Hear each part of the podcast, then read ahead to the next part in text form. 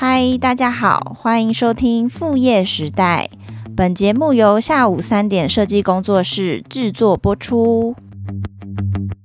另外，我们的参赛作品台北电影节已经全面公开了，有兴趣的朋友欢迎点击资讯栏观看设计解析。难道图传系毕业就一定要当小编吗？我们有没有别的选择？有多少工作都是打着设计师的名义，事实上做的是美编的工作。设计师他会加入他自己的想法，跟他的设计背后是讲得出故事的，但美编讲不出来。嗯，设计、包装、美编都是一种广告。越来越多这种自动化的美编城市出现之后，他们还需要美编这样的人才吗？嗨，大家好，我是 Austin，我是 Sunny。我们今天要讨论的主题是阿不就还好，没有继续做美编。对啊，对啊，真的是阿不就还好哎，真的是还好哎。最近对这个真的是深切有感。你觉得？嗯，我觉得有一部分是呃身边的人嘛，然后还有最近我们接触创业的时候，我们发现了很多很好用的工具，这些都会导致我很庆幸我自己没有跑去做美编。我们原本念的是设计系哦，那我们做的东西都是平面的设计，就是 graphic。然后很多学长姐大学毕业之后就会去当小编，就不要讲美编哦，就是小编。你说的小编是像社群经营这一种？对，社群经营这种。可是事实上，我们根本就没有学过社群经营，我们只是会做图、会写字，就被就被去当小编了。然后那时候我们毕业的时候就有在想说，难道？图传系毕业就一定要当小编吗？我们有没有别的选择？嗯，或者是说学图传系的设计科的人出去到底要何去何从？对，因为你想哦，现在除非你进入的是一个嗯独立的设计工作室，然后去设计品牌底下操做做操作。那如果说你是进入大企业的品牌，除非他们自己有养一个设计部门，不然的话很容易就会变成什么都要做的小编。对，而且我觉得。嗯、呃，可能很多人都会把设计跟美编混为一谈。对，但是很大的一个问题是，有很多只是美编的人，却一直在自称自己是设计师。对，但我自己也会很担心，我自己会变成这样的人，所以其实我也是一直在提醒自己，呃，到底要怎么样才可以保留自己足够的竞争力，让自己不要沦为一个外人眼中的美编。对，而且我觉得在很多台湾传统的公司里面，他会认为说，呃，我老板嘛，我有想法啊，那我不会做啊，没有关系，我就找一个人来做，然后。现在时代趋势，我就称他为设计师，我不亏啊。所以呢，很多人就会打着设计师的名号，事实上真的是美编，然后也是，甚至是美工，也跟美也也是给着美编的薪资。对，所以才会看起来好像设计师的薪水很低，但其实事实上有多少工作都是打着设计师的名义，事实上做的是美编的工作。确实，然后还有一个很大的问题是，我觉得。呃，美编常常是一个实现别人想法的工作，他很难会有自主意识。他如果是在公司上班的话，他就是一直在产出上司、老板喜欢的模式跟图片，但是这些东西在产出的情况之下，他其实只是沦为了一个工具，而不是真的是一个独立思考的设计师。没错，而且就是，嗯，通常老板他就会觉得他是有经验的人，他不会那么讲究美感。那你如果为了要达到老板的需求等等，你可能也得适时的抛弃一些你的坚持。那到最后设计出来的作品真的能够成为作品集吗？当你转换工作、转换跑道的时候，真的能够给你足够的那个履历吧？我觉得，嗯，嗯，而且我觉得还有一个很大的问题是。嗯，我有时候会觉得啦，美编这个工作太低廉了，低廉到好像它是一个常态性，不会有人花超过三万五来请一个美美编。但我觉得我们也要去反思，为什么会有这样的情况发生？因为就像刚刚讲的，其实美编慢慢的会会沦为一种工具。对，那这个工具或者是这一件事工这件事情的产出，是不是还需要一个人来做？其实就不一定了。我这样想的感觉有点类似，设计师比较像是一个职人，那美编可能是个匠气。对，很重要的就是设计师他会加入他自己的想法，跟他的设计背后是讲得出故事的，但美编讲不出来，或者是美编不需要说出来，嗯，而且也不能说出来。对，对我觉得这也很重要，他也不能说，尽管他有个人意识，他也很难去阐述，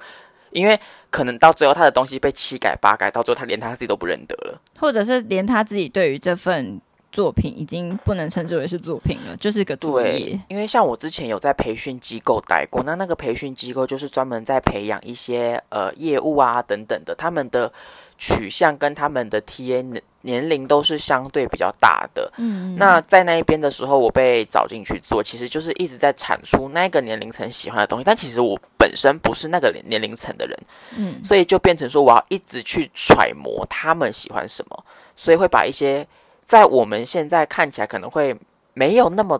新新时代，或者是没有这么精致的，对，没有那么精致，没有那么潮的设计，但是我们觉得一直把它往上挂，可能就是那种比较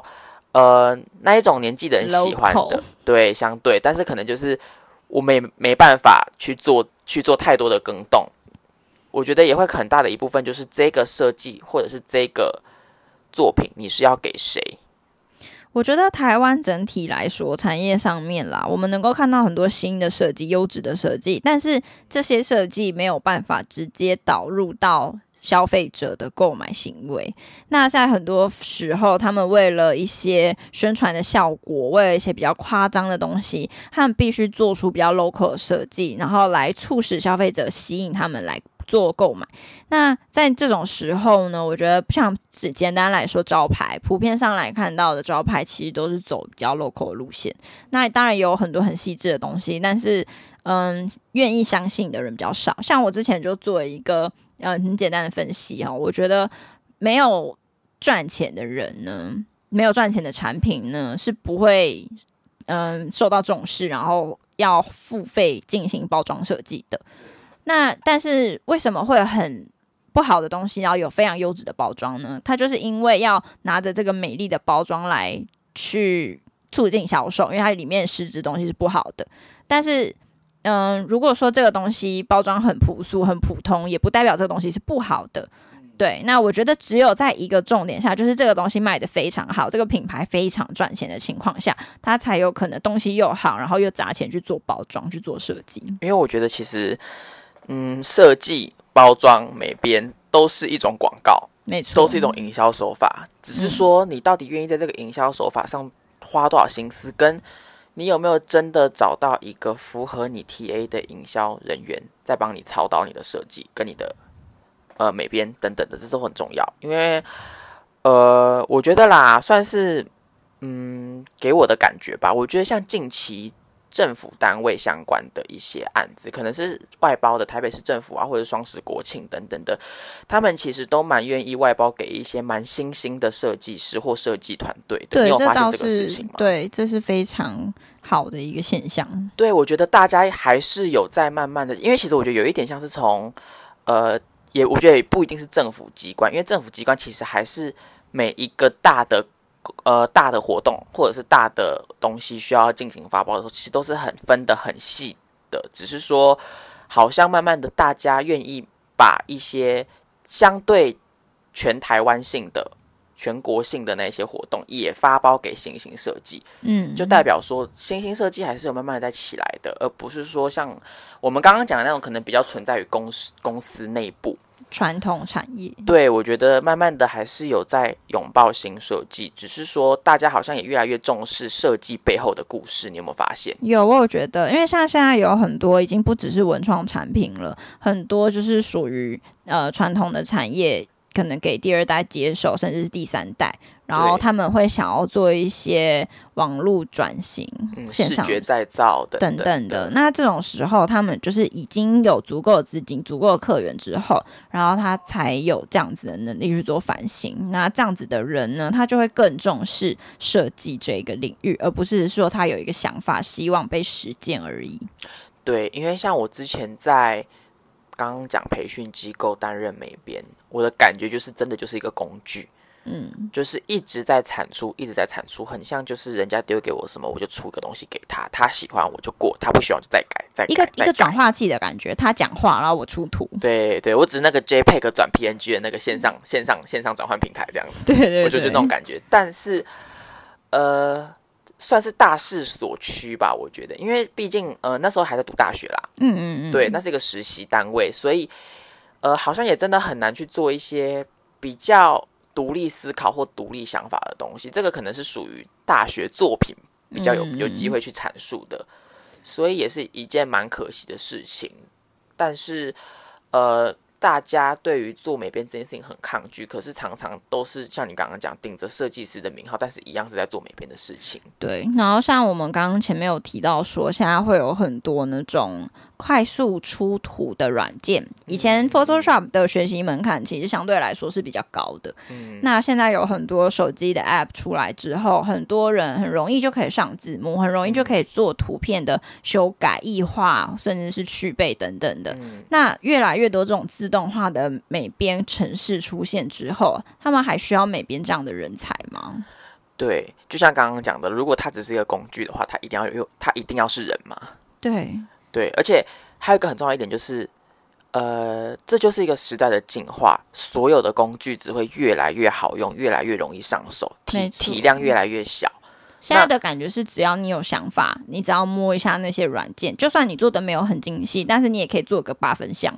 对，但是全部最难被模仿的就是创意，没有错。因为你只要有创意，你就可以找到帮你付诸实现的工具，不论是人，不论是东西，不论是一个线上网站，没错。就其实我觉得，像你刚刚讲的那种美编美图的那一种，其实还算是比较简单的，因为它可能都是平面化的东西。像我最近真的觉得，也不算最近，其实我已经知道这个东西也还是很久，你一定也听过，就是像。呃，连网页设计这种已经需要到城市编码的程度，都可以用线上网页来完成了。像 Wix 就是一个没有错，在执行线上网站设计，其实就可以从这一点慢慢的发现到，呃，越来越把那种你刚刚讲那种职人的感觉淡化掉了，会变成说大家不太在乎你的专业是什么了，而会在乎你到底有没有那个能力去操作这个工具。你的想法，你到底有没有内涵？到底有没有办法阐述一个事情出来？还是说你只是一个转化器而已？对，这就很重要，因为我觉得就像呃，美编就是一个转化器，没错，美编就是一个转化别人创意跟思考的一个转化器。你觉得像这样子很多嗯简易化的，或者是操作更简单的软件网页出来之后，美编的生涯是不是已经快要结束了？美编的生涯是不是快要结束？我觉得很难去定义是不是快结束，但是可以知道的是，美编越来越容易被取代，这是一个正在发生的事实。不论是从薪资层面，嗯、还是薪资层面，就可以很明显的反映出来了。因为我觉得很明显的就是，呃，当一个东西它可以用两万块去请到人的时候，他就为什么要花三万块？就代表说这个东西它开始变便宜了。它已经开始是供大于求的时候，它就会开始降价。没错，降价的原因就是因为门槛变低了，所以工才会变大。这些都是一些呃，我觉得也不算是警讯，因为它其实其实我觉得很大家其实都知道，只是有没有人真的去面对这件事情，尤其是当你是美编的人。嗯，像我之前有一个同事，然后他呢，在当年是学习室内设计毕业的。那他对于一些三 D 的建模啊，以及就是简单的 Photoshop、Illustrator 都是很熟悉的，但他就没有在学习新的软体了。然后他投入职场差不多近十年的现在，他要去转换产业的时候，他没有办法选择一个好的设计工作，即便他有十年的经验，但是因为他学习的软件各方面的。嗯，都不够现在的产业趋势所需，那么他就有一点被这个产业所淘汰。他如果不想要继续做美编的话，他就没有办法找到相似的工作了。因为你看，做十年薪资都已经被垫上去了，你在外面找一个工作，然后美编给你二十八 K，怎么做得下去？我觉得薪资就是一个很硬的一个门槛。二十八 K 到底要不要做美编？但是如果我觉得最惨的是什么，你知道吗？二十八 K 你做美编就算了，你还做的不开心，嗯，那真的太悲哀了。我在想说，像我们现在所学习的东西，当然我们这些更方便简易化的网站各方面，我们都得去呃练习操作，它能够帮助我们的效率提高。但是我们只有我们自己才能够说去拉高我们的价值，然后还有在未来这个产业趋势上面，呃，要不断的更新，这样我们才不会在工作十年以后才发现啊，这个世界已经不需要我了。对，但我觉得我们现在算是正在创业中，也会逼迫我们一直去了解现在的世界在干嘛。真的，而且我觉得很棒的一点就是，我们都跳脱了当初的我们，就是在美编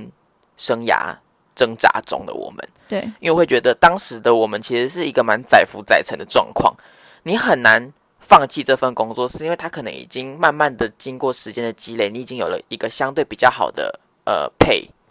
薪资，对对对对，会导致说离开对你来讲是一个成本，对，可是不离开你又很难看得到未来，在这样子的情况，啊、对，就会变成你就是陷在里面有点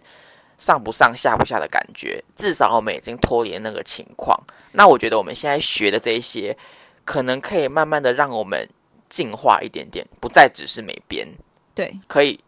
至少啦，除了设计。最粗浅的设计，我们还会有一些比较多一点的面向去思考，还有可能加入一些行销的层面去做一些事情。那你觉得哦，如果你现在要去工作的话，不要做美编，你会选择什么样的产业？就是给一些我们的听众朋友一些参考。你说不要做美编吗？对，因为他可能跟我们学习的相关经历能力是差不多的。我觉得。我自己是觉得啦，第一个一定是要先找自己有兴趣的，有兴趣很重要，因为我觉得兴趣会是驱使别人自主学习的一个动力。你是指产业别吗？对啊，因为你想想看哦，如果今天你选择的东西是你没有兴趣的，你就不会想要为了它努力。到最后就会变成说，你没办法精进自己，你没办法与时俱进，因为你唯有持续学习，你才会持续进步，才会跟现在的时代接轨。所以，如果说我们有让这样的一个观众，假设一个情境哦，他可能已经在美编这个产业待可能二到三年，那现在可能也已经二十七八。嗯嗯嗯，那么他想要离开美编这个产业，还开始想要做自己的东西的时候，却发现他的作品已经不足以支撑他进入到设计师这个工作。嗯，那我们该怎么样建议他跟处理这个情况？我想想哦，我觉得不足以到设计师这个地方。如果是希望成为设计师的话，当然就是要快速积累。因为其实我觉得，呃，虽然说设计。设计作品这种东西，它嗯、呃、很难被速成，嗯，但是确实是可以在短时间内尽量的去丰富它的，嗯，我指的速成可能指的是技术层面上的，你很难去做一个惊天地的伟大设计。对，但是至少你可以透过一次又一次的设计作品，它不一定要很大，它可以小小的，但是它是你真的喜欢的，觉得自己真的觉得好看的。嗯，慢慢的你去做了一件、两件、三件，去累积它之后，你会发现你的作品集会慢慢的变丰富，而且变丰富之余，欣赏这个作品集的人是真的欣赏你的设计，因为这个设计是出自于你的手，没有经过别人的干扰，你不再是一个呃像刚刚一样讲的转换器，对，你是一个有自主思考的一个。设计设计者，那是不是设计师？我觉得见仁见智，嗯，因为每个人对设计师的 title 可能很难去定义他到底要到什么样的程度才叫设计师。嗯，对，只是说至少设计出来的作品是自己真心喜欢的，然后这种作品被肯定，无论如何，在未来的工作中，不论是依靠别人，呃，不论是在雇佣关系之中，还是说你要自己出来做独立结案，你都会找到真的欣赏你作品的人，那你工作起来也会更快乐。对于心态上会比较健康，我觉得。嗯，我觉得有一句话真的说的很好，就真的是生于忧患，死于安乐。如果你对于你现在的工作感到非常的满足、非常的平衡的话呢，你就要小心了，因为其实你这个时代就是不停的在往前。那呃，有一个研究报告就显示说，未来的。工作百分之五十都是现在没有出现过、没有看过的，那就是全新的工作。所以也就是说，如果你待在你现在这个产业，你也觉得很舒适，最好还是再找一个你就是真的有兴趣的东西下去研究。那像我做设计作品的话，还蛮喜欢的一个方式，就是去找一个我觉得做的不太好的东西，去把它改进，或者是找一个我喜欢的可能活动、可能品牌，然后再着手进行设计，就是重新的再造。这件事情呢，就是变得说很有主题性。然后在研究这个品牌过程中呢，非设计类的东西你也会去研究，因为毕竟你要为它制作。那这样子你就可以吸收到很多东西。我觉得这也不失为一个方法。对，然后。就是说，在这样子的过程中，你会发现自己有在成长，对，慢慢的也更多了自己的独立思考，而不是只是说人家说一就是一。对，因为其实这样子，在人家说一是一的这种过程中，你学了做的越久，你就会越来越失去自己的想法，而且你甚至会开始到一个你不想要想的境界，因为你想的事情跟你老板要的可能不一样。那慢慢久了，你也会。开始放弃，我觉得会是一个失去人性的过程哦，真的是。对，而且你知道，我之前有看过一本书，我觉得他讲的很好。他说，虽然现在的所有工具都越来越好用，越来越方便，越来越上手，但是在未来最重要的东西就是人性。嗯，你有没有办法保有自己的？不一定是独立思考，那个人性就是你身为一个人，你能够跟机器真的与众不同的东西是什么？哦，这个很重要。像我们可能刚刚有讲到，可能网就是有很多线上自动的转换图片的平台啊，等等的，他们能够做到就只是说一是一。嗯，他们没有办法保持自己的想法、自己的思维跟身为一个人给人的温度。对，但是如果今天我们我们身为一个人，我们在我们工作的路上，我们慢慢的失去了这些作为人的温度，我们就会慢慢的变成一个工具，甚至还是一个不好用的工具。对啊，因为其实说真的，你不管什么样的软件再好用，你总是要那个可以去操作它的人哦。所以我觉得，希望大家不要把自己定位成一个工具，而是操作工具的人。所以你也得跟着与时俱进，转换工具，然后再。能发挥他们这些工具该有的价值，但千万不要沦为别人的工具。我觉得做美编也可以，只是说尽量再去挖掘自己更多的价值。没错，因为每一个人都有多元的价值，到底喜欢什么东西，什么是兴趣，什么想要为之努力，就要认真的奋力去找。对啊，那今天的节目就到这边，希望大家都能够好好的。找到自己喜欢做的工作哦。嗯，那就这样喽，谢谢大家，拜拜，拜拜。甚至开始吸地，超好笑。